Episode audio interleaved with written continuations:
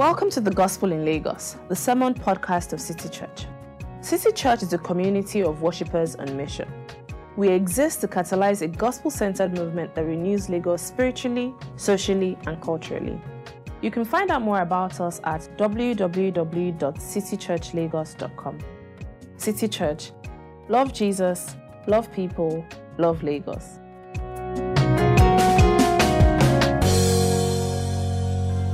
Good morning, church. The Bible reading today is from the book of Genesis, chapter 38, verses 6 to 16, 24 to 27, Matthew 1, verses 1 to 3. When I finish, I would say, This is the word of the Lord. Please respond by saying, Thanks be to God. Judah got a wife for her, his firstborn, and her name was Tamar. But Er, Judah's firstborn, was wicked in the Lord's sight, so the Lord put him to death. Then Judah said to Onan, Sleep with your brother's wife and fulfill your duty to her as a brother in law, to raise up offspring for your brother. But Onan knew that the child would not be his, so whenever he slept with his brother's wife, he spilled the semen on the ground to keep from providing offspring for his brother what he did was wicked in the Lord's sight. So the Lord put him to death also. Judah then said to his daughter in law Tamar, Live as a widow in your father's household until my son Shelah grows up. For he thought, he may die too, just like his brothers. So Tamar went to live in her father's household. After a long time, Judah's wife, the daughter of Shua, died. When Judah had recovered from his grief, he went up to Timnah to the men who were sharing his ship, and his friend Hira the Adullamite went with him. When Tamar was told, Your father in law is on his way to Timnah to share his ship, she took off her widow's clothes, covered herself with a veil to disguise herself, and then sat down at the entrance to En-Aim, which is on the road to Timnah. For she saw that though Shelah had not grown up, she had not been given to him as his wife. When Judah saw her, he thought she was a prostitute, for she had covered her face. Not realizing that she was his daughter in law, he went over to her by the roadside and said, Come now, let me sleep with you. About three months later, Judah was told, Your daughter in law Tamar is guilty of prostitution, and as a result, she is now pregnant. Judah said, Bring her out and have her burned to death. And as she was being brought out, she sent a message to her father in law. I am pregnant by the man who owns this, she said. And she added, See if you recognize this seal and cord and staff, this her. Judah recognized them and said, She is more righteous than I, since I wouldn't give her to my son Shelah. And he did not sleep with her again. When the time came for her to give birth, there were twin boys in her womb. This is the genealogy of Jesus, the Messiah, son of David the son of Abraham. Abraham was the father of Isaac, Isaac the father of Jacob, Jacob the father of Judah and his brother, Judah the father of Perez and Zerah, whose mother was Tamar. This is the word of the Lord. Good morning, church. All right. Um, firstly, I want to thank Moni for your comments. Thank you so much normal size preacher. Thank you. Thank you. It means a lot to me. Merry Christmas, everybody. Yeah, yeah, thanks. Um, let's just pray together as we invite God um, to bless His word, preaching of His word.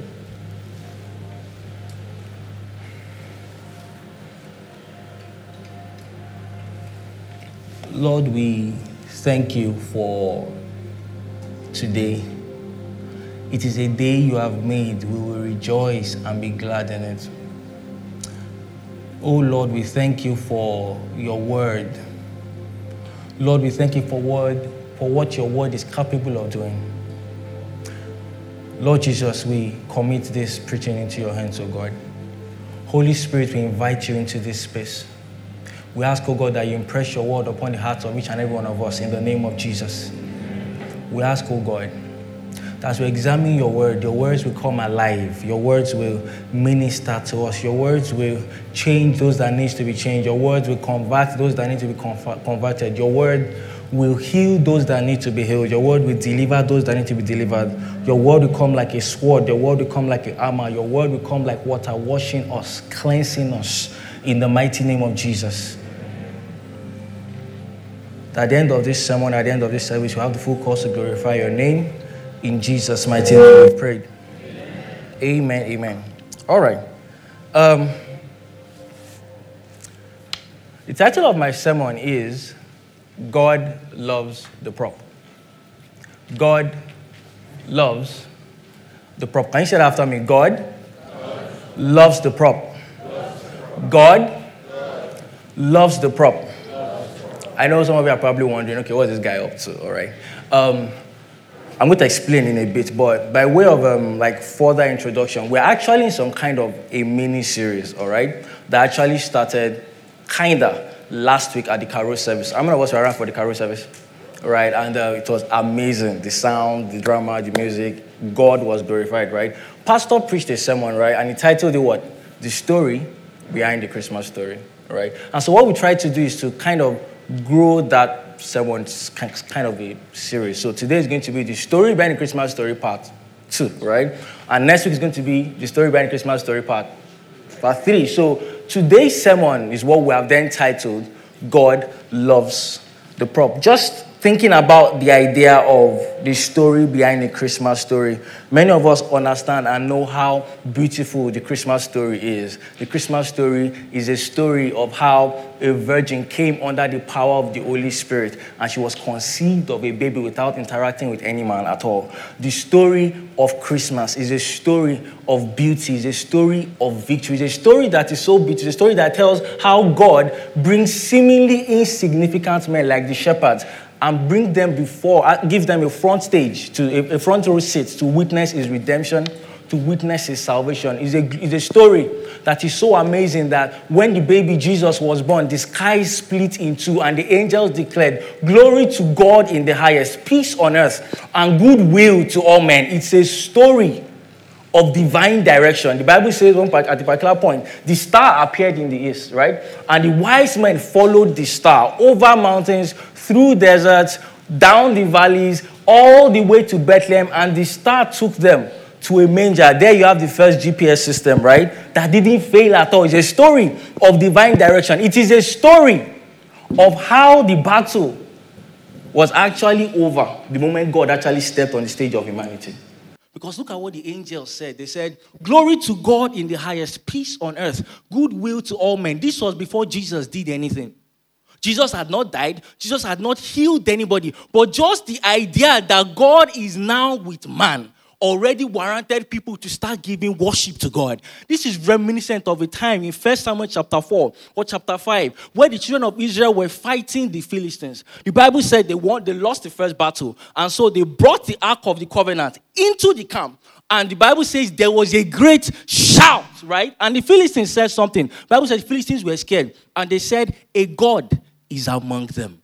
But we know that that was not, that was not true because God was not with the Israelites and the Philistines were wrong because it wasn't a God that was among them. It was the God that was with them. In 2000, about thousands of years after that particular incident, the story then comes and it is not the Israelites that are rejoicing. It is heaven that is rejoicing because a man called Emmanuel, God with us, has now come upon the stage. This is the Christmas story. It's a story of God with us. It's an amazing story. It's a story of how an evil king attempted to kill the king of kings, but we know how that story ends, right? The king of kings will always outlive any king that we can put upon any throne because he is Lord. It's a Christmas story. The Christmas story is amazing, it is beautiful. But many of us are familiar with this idea that behind every beautiful story, many times, are a couple of ugly stories.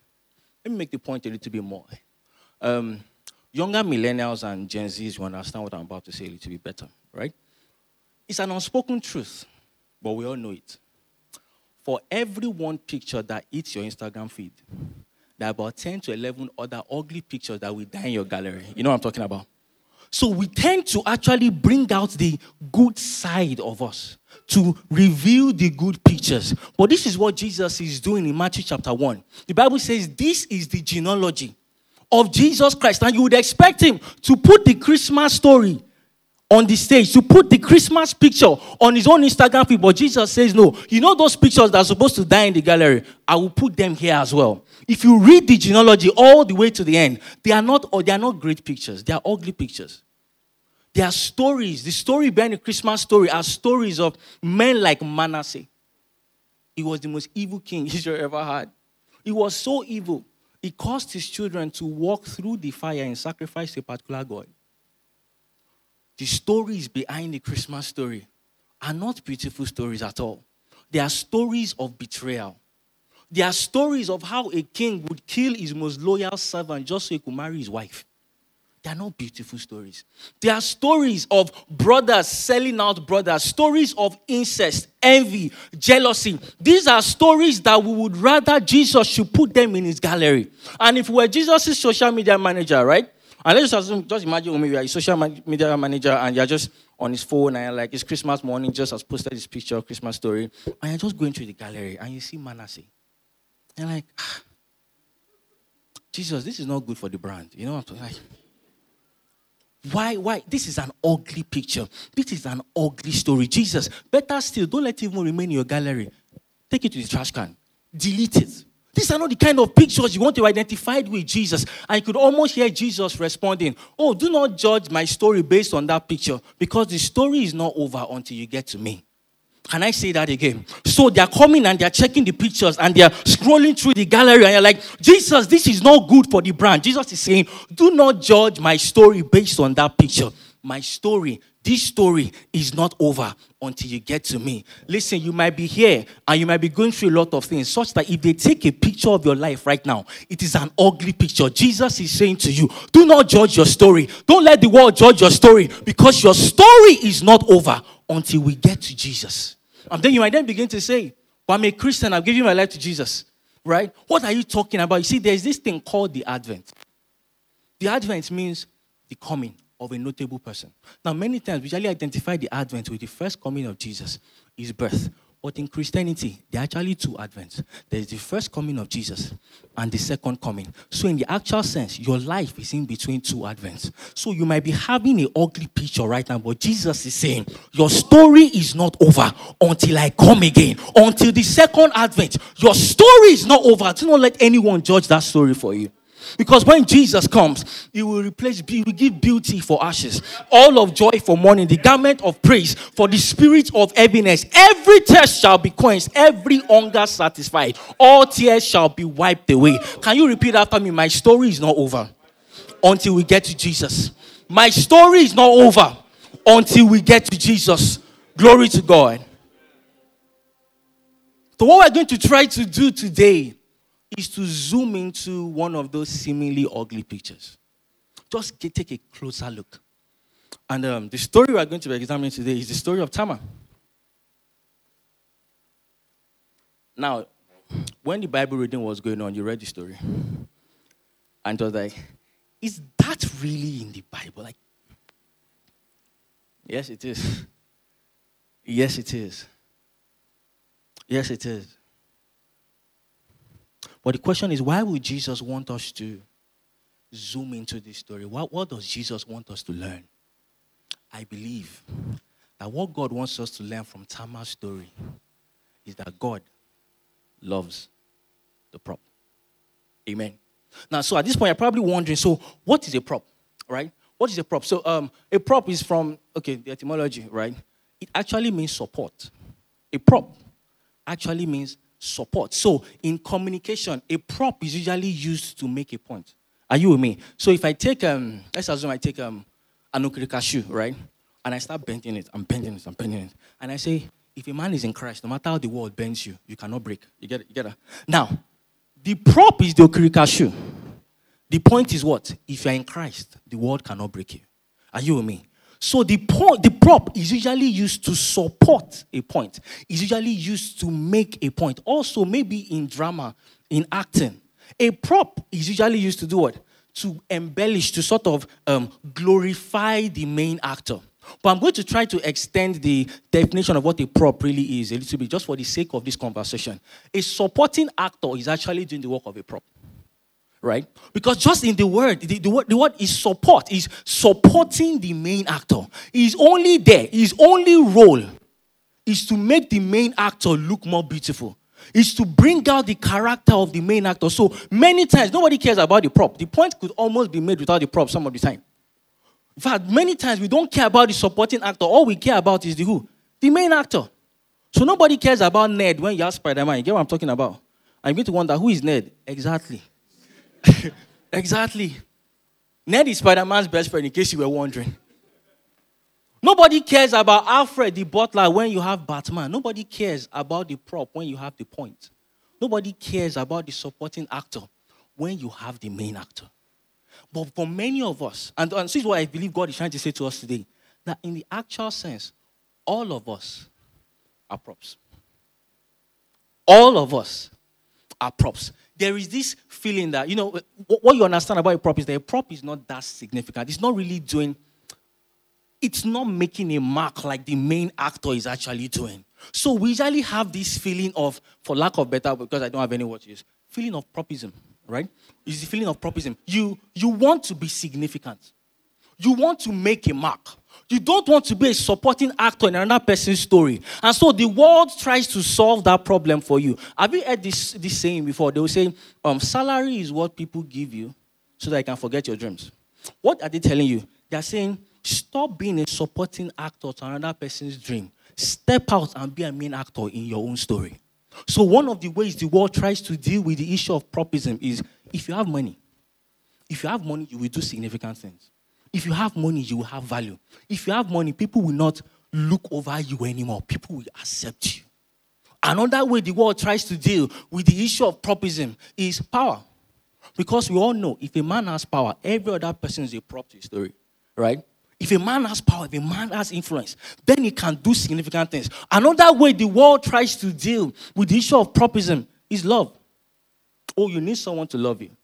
It's not enough for your family to love you. It's not enough for your friends to love you. It's not enough for your community to love you. You need someone that you can love and will love you back. You need to stop being a prop to another, to couple story. You need to stop being a third wheel. And so they tell you what? Get a lover. Get someone that will love you. And get someone you can love back. Be a main actor in your own story. So the world tells you to deal with the feeling of propism in three ways get money, get power, and get what? Get love. But what I'm actually proposing to us is this that no matter how rich you are, you're simply a rich prop. No matter how powerful you are, you're still a powerful prop. No matter how loved you are, you're simply a prop that is loved you cannot escape the feeling of property no matter what you do. Because one of the things about a main actor is this for a main actor to be a main actor, the story must start with him and the story must end, must end with him. That's why the story of the world starts in Genesis chapter 1, verse 1. In the beginning, God. And when you get to Revelation chapter 22, I am the Alpha and the Omega. Behold, I am coming, and my reward is in my hand. Every other person in between is only a prop to the story of God. So there is nothing you can do to escape the feeling of being a prop. And so what the world tries to tell you to do is this. You know what? You can be a you can you can change your status. So the way to escape the feeling of propism, the way to matter is if you actually change your status. But I'm proposing, the Bible is proposing to you that the solution to your feeling of propism is not a change of status, it's a change of story. Can I say that again? The solution to your feeling of propism is not a change of status, it is a change of story. Because a prop is only as important as the point it is making. A supporting actor is only as important as the main actor that he is supporting. Let me use an analogy to help us. All right. Let's assume there's nothing you can do. You will always be a PA. All right? Let's assume there is nothing you can do. You will always be a PA the solution to your issue is not to look for how necessary to change your status as a PA. That is going to fail. Your solution is to look for somebody else, a good, and important person to be a PA to. So Dangote's PA is not Pastor Femi's PA. There are levels to this. Are you with me? Are you with me? This is not to say that my pastor is not significant. He is. I'm only using that as a prop to make a point. You get what I'm saying?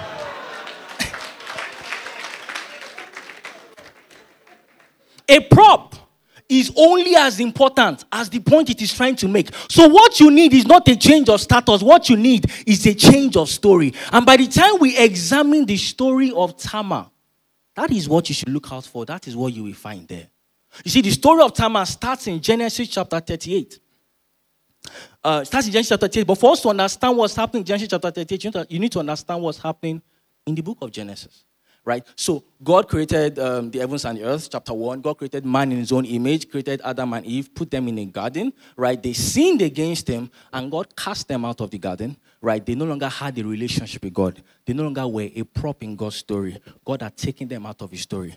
But God's plan was to include man back in his story, right? And so he walks up to a guy called who? Abraham. And he says, In blessing, I will bless you. Through your family, through your lineage, the whole world shall be blessed. So Abraham gives birth to Isaac. Isaac gives birth to Jacob. Jacob gives birth to how many boys? 12. 12 boys.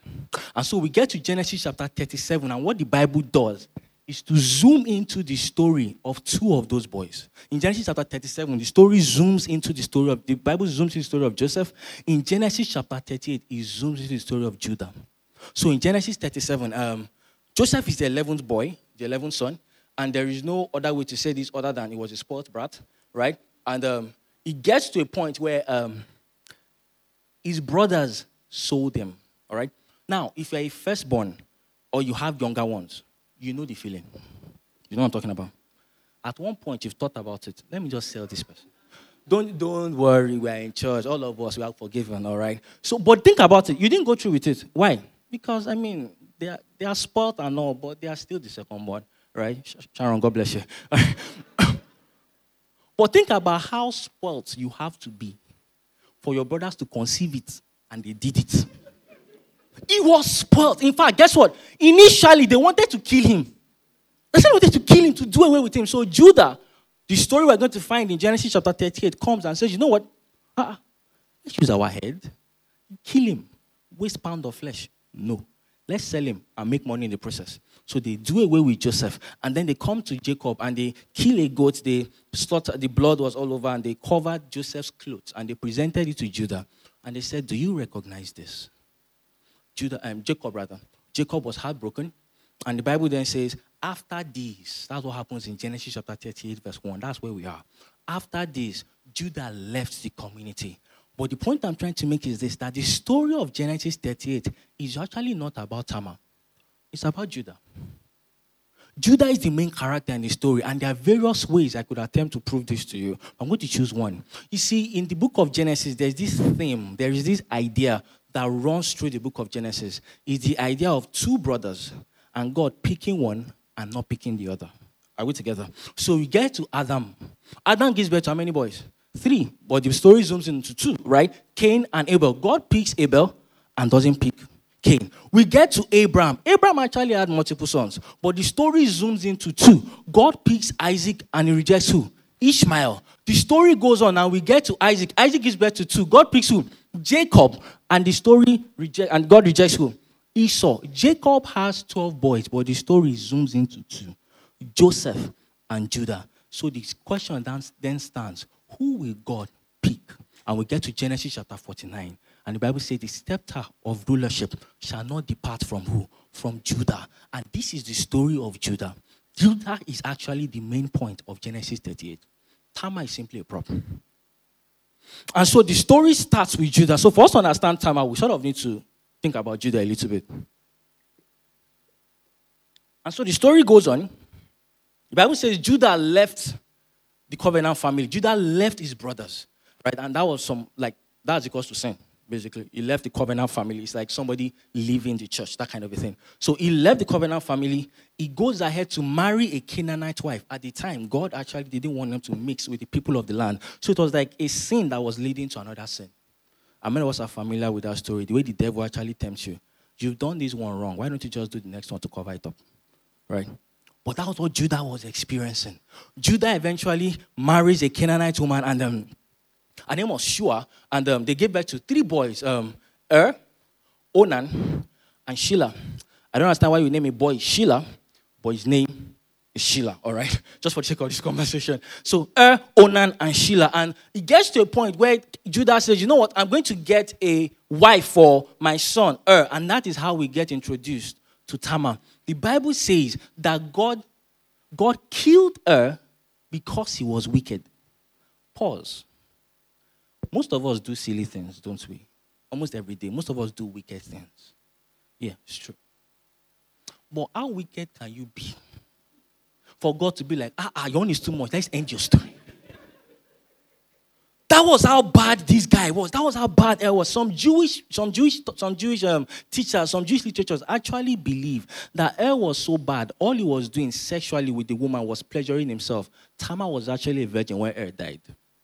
So he was simply using her to pleasure himself and not giving her anything. So the first picture we have of Tamar is her, a picture of her being used by another man.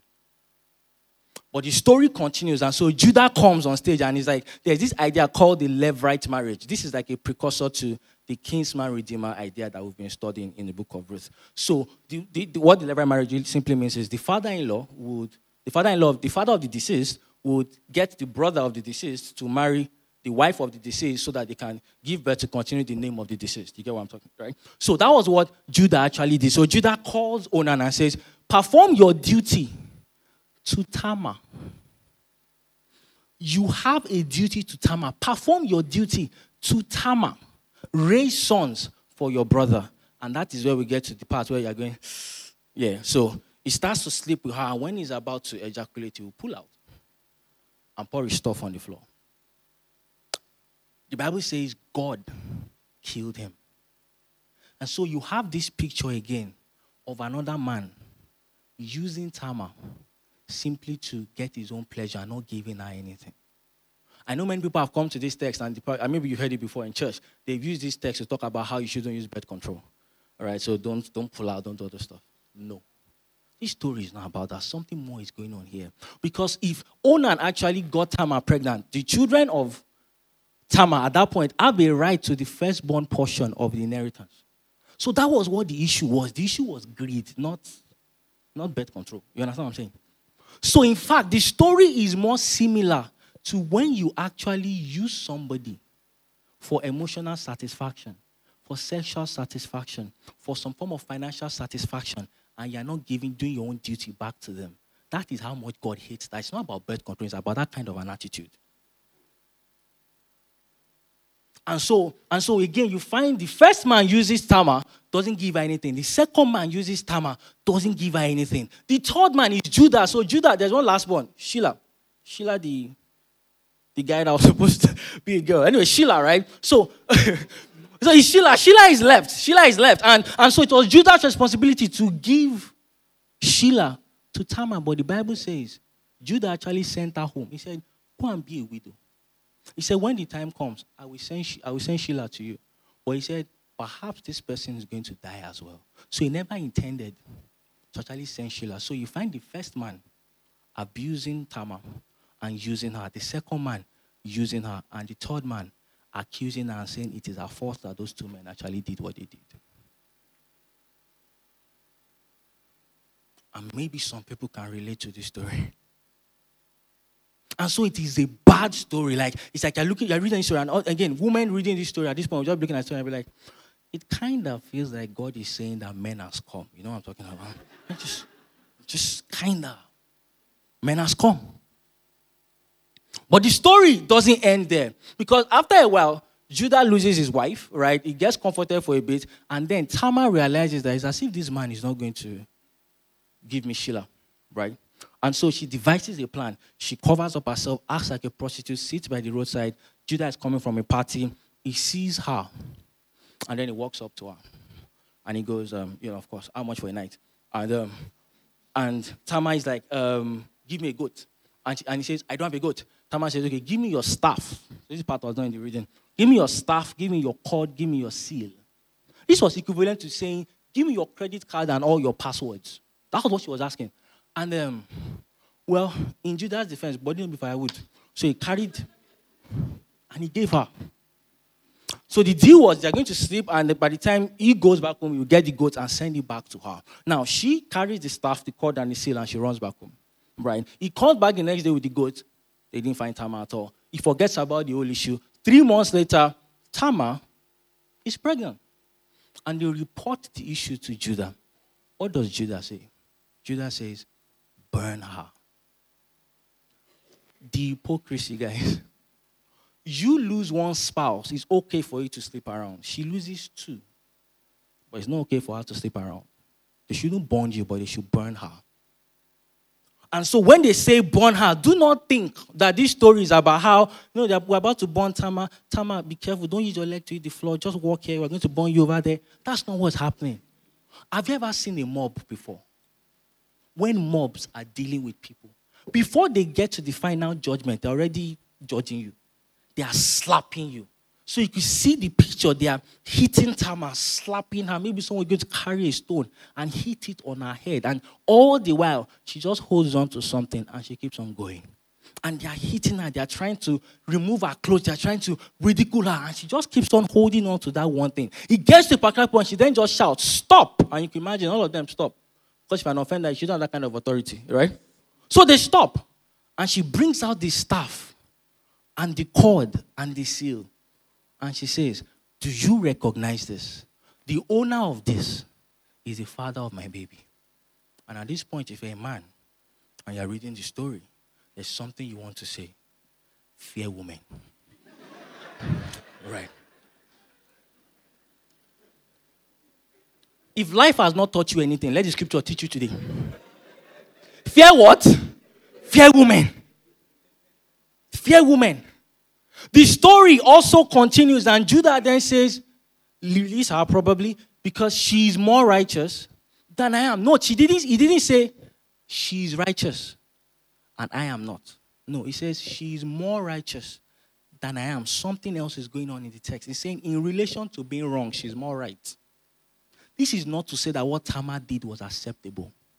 This is not to say that what Tamar did was good. So imagine there's a scale of righteousness, and zero is the minimum righteousness. Every other thing here, plus one, plus two, you have extra righteousness. Every other thing here, minus 10, minus 20, you have unrighteousness. So what Judah is saying is, if my own unrighteousness is minus 40, Tamar's unrighteousness is minus 20, she's closer to being right than I am. And right here, you have this story. We can come to this with the 21st century mindset and then begin to argue. Like acrimony. I'm going to remember acrimony, the story? This is this is a great setting, by the way. You can you can actually turn this a movie. Actually come and it's like and it's like, no, no, no. How can it be Judah's fault? You know, suppose I want to argue for how we should fear women. How can it be Judah's fault? Did he know? You married the first one, he died. You married the second one, he died. What should I think? So it's not Judah's fault. And the women are going to come and going to say, but the first one used him, used her. The second one used her. How was she supposed to survive? And we are going back and forth, back and forth, trying to solve our 21st century problems, political problems. But the biblical narrative was not written to help us solve our 21st century political problems. It was written to help us solve our 21st century, or rather still, an eternal sinful problem. That was why the Bible was written. It wasn't written for us to pick sides. God is not picking sides. The issue is not whether we should fear men or we should fear women. That is not the point at all. Something more beautiful is going on in the text. Something more glorious. Because you see, Tamar knew that she was a prop. She knew. Because in those days, women were props to men. It was a patriarchal society. And so when you're a woman, you simply give birth to the child so that the man can say, I have people to pass down my inheritance to. But more so, as we've already tried to show, that this text is actually about Judah. But Tamar knew that there is nothing I can do. I'm always going to be a prop in this story. Tamar didn't attempt to change her status. She attempted to remain a part of Judah's story, even when Judah was trying to kick her out of it. And so she schemed her way. She manipulated her way just to remain in that person's story because she understood if I'm going to be a problem, be a prop to Judah's story. But you see, this was the problem. I have said something before. Okay, maybe I didn't say, but there's something you need to know. That the role of a prop, the role of a supporting actor only continues as long as the story of the main actor is still being told. So if she joins herself to Judah, the moment Judah dies, her story is over. She cannot be that significant. She cannot be that powerful. What Tamar needed to do is to join herself to a story of a main character that will never die anymore. That is the story of Christmas. But the problem was that story was thousands of years to come. So there was no way for Tamar to skim her way up to that story. The only option was for the main character of that story to carry his own story and attach himself to Tamar's story. This story of Tamar is not the story of how Tamar joined herself to God's story. It's a story about God joined himself to Tamar's story. That was the point. That God cares about the props. This is not a story of whether, whether men has come or women has come. This is a story about how God cares about Tamar. That there is nothing Tamar could do, that there is nothing Tamar could conceive in her mind that can get her into a better story. But Jesus, way before she could even conceive of it, already schemed this way and joined himself into our story. Isn't this the story of Christmas? That was not that we're able to rise up to the highest heavens, but that God stepped into the story of humanity, reached down into the deepest parts of our hearts, and became part of our story. Isn't this the story of the incarnation? Not that we rose above, but that God came down. Isn't this the gospel? That there is nothing that we can do, there is nothing good in us that we could ever conceive or achieve that will make God to love us. But the gospel is that God loves you in spite of your own problems, in spite of your sin, in spite of your issue. Not that you could reach to God, but that God could reach to you. The story of Tamar is that God loves the prop.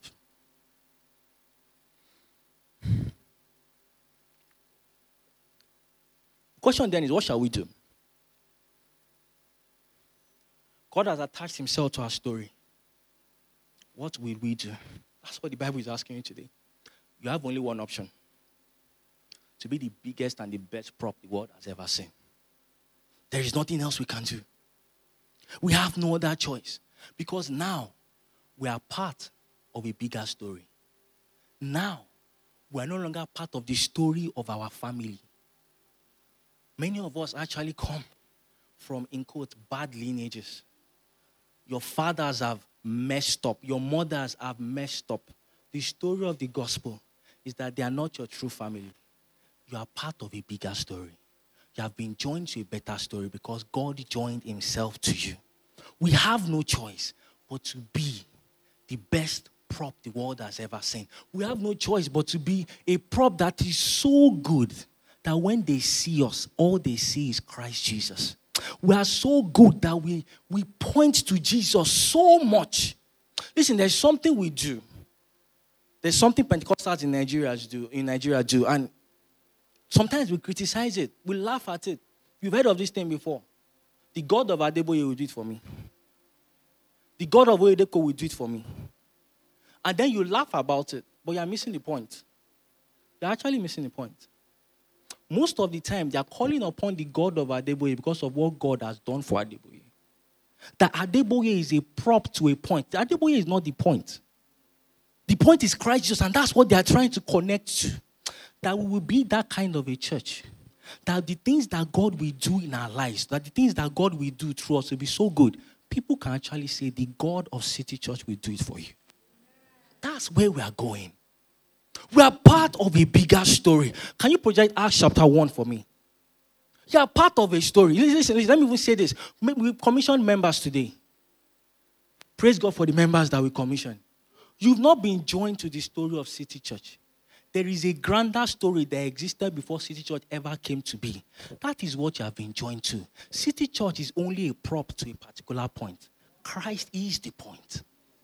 You've not been commissioned to join us. No, you have been commissioned to join who? Him. Acts chapter 1. You see, the writer of the writer of the book of Acts is the guy called Luke, one of the greatest historians the world has ever seen. And he wrote, he said, In my former book, Theophilus, I wrote about all that Jesus began to do and teach. Emphasis on the word began. In my former book, I wrote about all that Jesus began to do and to teach. He wrote that in the book of Luke.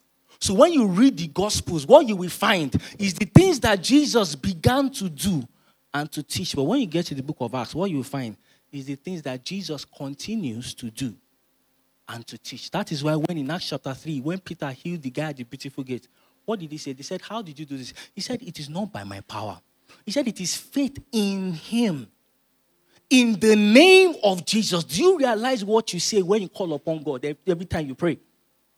that in the name of Jesus, let this person be healed. In the name of Jesus, let this thing happen. In whose name? Jesus' name. Who is doing it? Jesus is still doing it. So in the gospel, you find the story of what that Jesus began to do and teach. In the, in the Act of the Apostles, you find the story of what that Jesus continues to do and to teach. In the story of City Church, we should find the story of all that Jesus is also continuing to do and to teach. Note, he didn't just say to teach. It's not enough to be a preacher of the word. It's not enough that we are the biblical church. The text is all that Jesus began to do and to teach. Jesus had a treasurer, so he was giving to the poor. And it's a good thing that we have justice initiative. But that wasn't all that was doing. He was performing miracles too. The story that we're a part of, the author of that story, if we're going to be great props, our lives as a church, our lives as individuals have to contain the things that Jesus taught and the things that he did. Do not be mediocre in your thinking. You are part of a bigger story.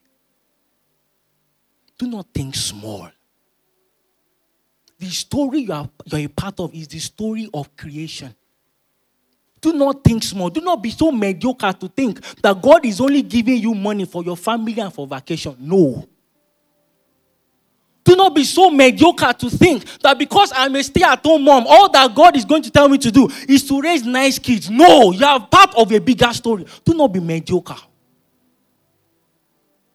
As a church, as a church, God has blessed us this year. Do not be mediocre. This is the, God has not started with us. There are still dimensions that God wants us to experience. There are still places that God wants us to get to. We are part of a bigger story. Do you realize that the power that brought forth creation, see the power that is at work in City Church, the power that created all things is at work here right now. Think about that. The power that created all things is at work in us in City Church right here, right now. Mediocrity is an insult to that power mediocrity is an insult to the actor that we are actually supporting. We are part of a better story. This is why we pray. Oh, next year is coming. Don't run from prayer days. Don't run from prayer as you go. This is why we fast. This is why we study. This is why we join community. This is why we do all that we are doing. That we're part of a bigger story and we're a prop and we must make the point look really good. Next year is coming. Tell God, I want to be a prop again. You didn't need to pray at all. Start praying. Five minutes, pray. It was 10 before, make it 30. It was one hour, make it one and a half. Don't be mediocre. Don't settle. You are part of a better story. Please don't tell me you don't have time. Netflix disagrees with you. The traffic disagrees with you. What do you do during traffic?